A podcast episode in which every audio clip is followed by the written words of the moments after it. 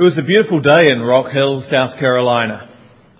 It was early May, just the time when spring was beginning to turn into summer. The strains of rock and roll music could be heard wafting from the jukebox in the local milk bar.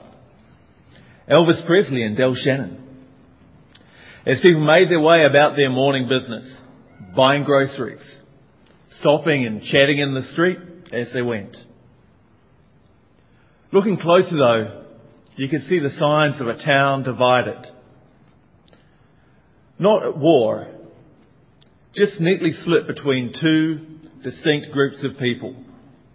Restrooms, water fountains, bus stations, were all marked with signs saying whites only, or coloured only.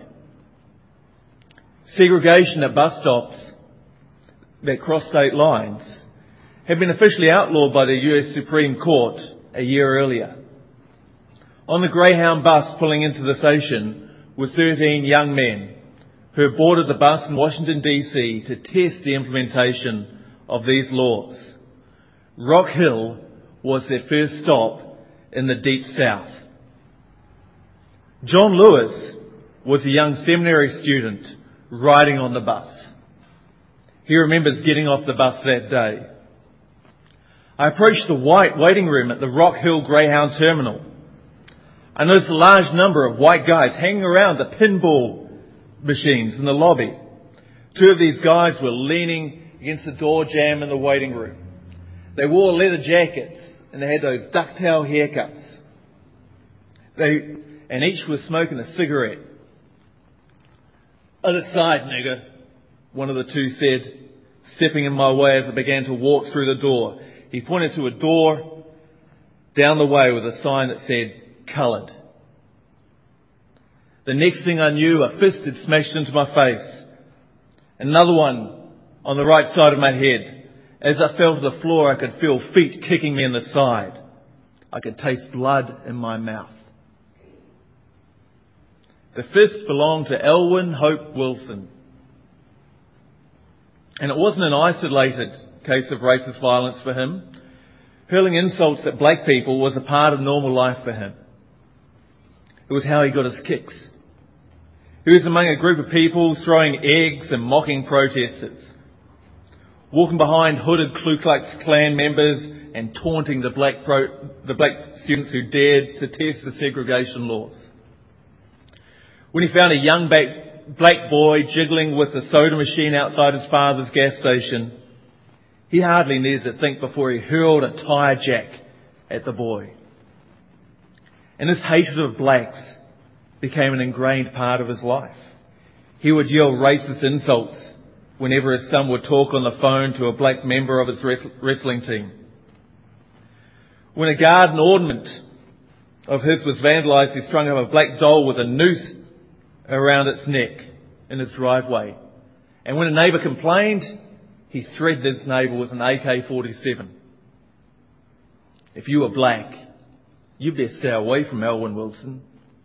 And John Lewis found out the truth the hard way that warm spring day in 1961.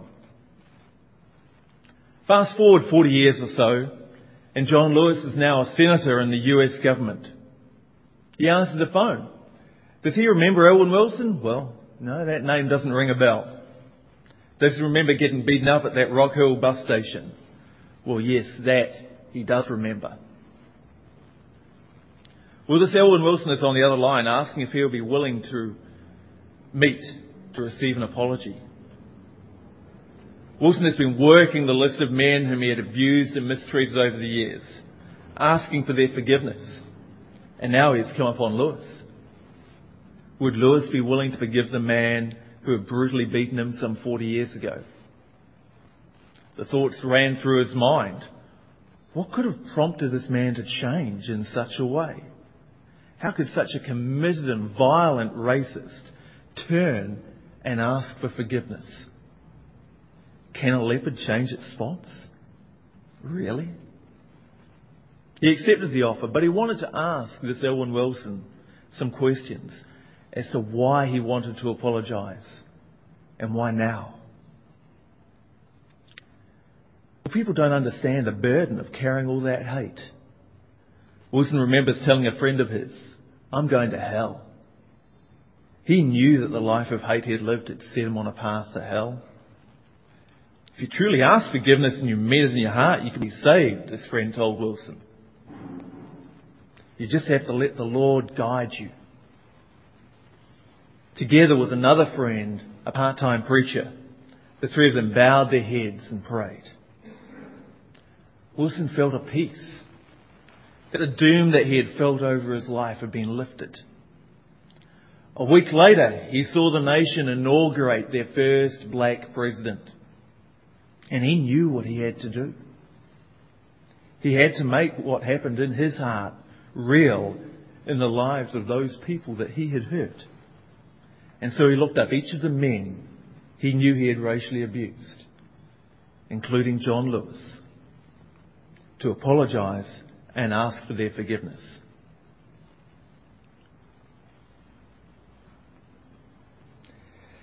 It was a hot and dusty day as the crowd marched unevenly from the city gates outside the city walls.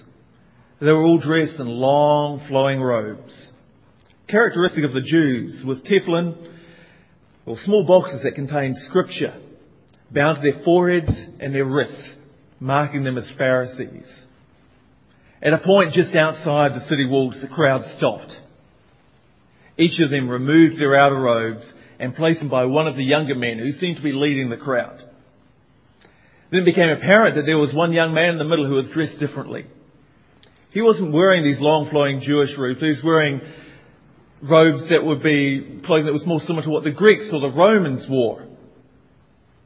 Then the man in charge, Saul was his name, standing looking over a pile of these Jewish robes, motioned with his arm, and each of the men there picked up a stone from the ground and began to hurl it at this man in the middle.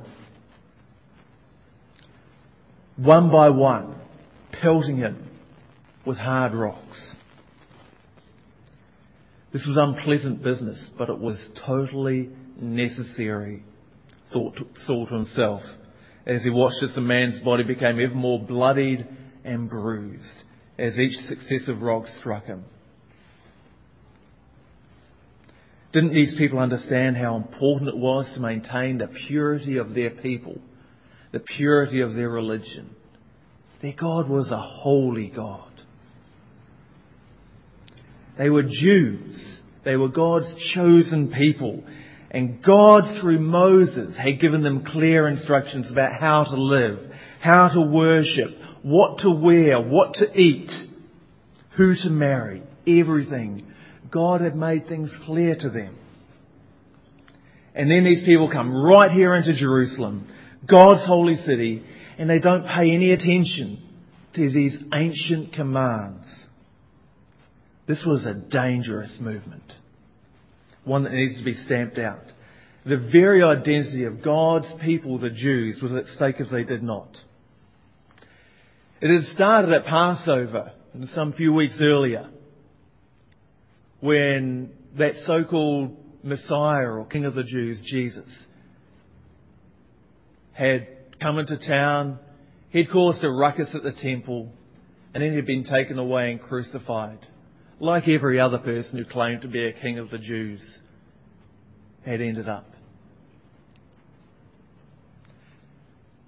Usually things ended there, but in this case, some few weeks later, things started to get a bit strange. More and more people seemed to be coming out saying that this Jesus had risen from the dead, that he was God's preordained Messiah, the chosen one, the Holy One of Israel. And now thousands of people were turning to this new sect. If things continued at this rate, soon there would be no temple, no sacrifice, no Jewish nation. He decided at that point that it would be up to him. He must take responsibility and do what he can to stop the spread of this movement. After the stoning of this young man, a Jew in name only, because he spoke, dressed and acted like a Greek, he would ask for permission to go to Damascus, wherein there will be more of this new sect, to round them up, to take them in, to arrest them, to force them to recant and repent and come back to their true religion. And after Damascus, well, there was Galilee. He'd go down to Alexandria, up the coast, all the way back up to his hometown of Tarsus and beyond. Everywhere the sect was, he would go and destroy it. He hated what they were doing to his religion. He would rid the world of this abomination that was destroying his religion and people. And so, in due time, he gathered together a party and set off towards Damascus, a journey of a few days. He was only a short distance away from Damascus when all of a sudden a piercing bright light shone out of the sky, directly into his face. He felt like an ant underneath a magnifying glass. A voice from the heavens called out to him, "Saul, Saul, why are you persecuting me?" "Who are you, Lord?" he called out in the midst of confusion and sudden blindness. "I am Jesus who you are persecuting," came the response. "Now get up and go into the city and you'll be told what you must do." Now blind, he let his fellow travellers lead him into the city, where they found a house, and he began to try to reconcile all the contradictory thoughts that were flying around inside his brain. The people from this sect worshipped Jesus. But this was Jesus speaking to him from heaven. The Jesus that these people from this sect worshipped? But how could this new sect be of God? It went against everything that he understood about what God had said.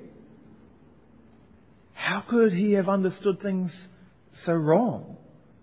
He was trying to honour God, but seemed God said that he was persecuting him? He drew on his knowledge of the Scriptures. As a good Jewish boy, he had been trained up in memorising the Scriptures and now could recall them from heart. He recalled God's calling of Abraham. "I will bless all nations through you."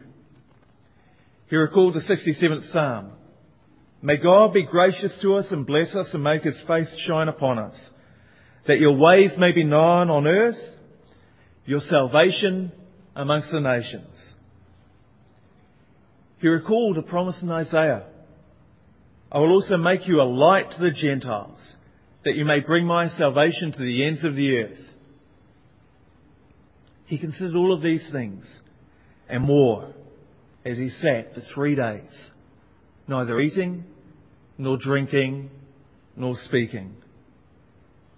Gradually he came to see it more clearly. Strange.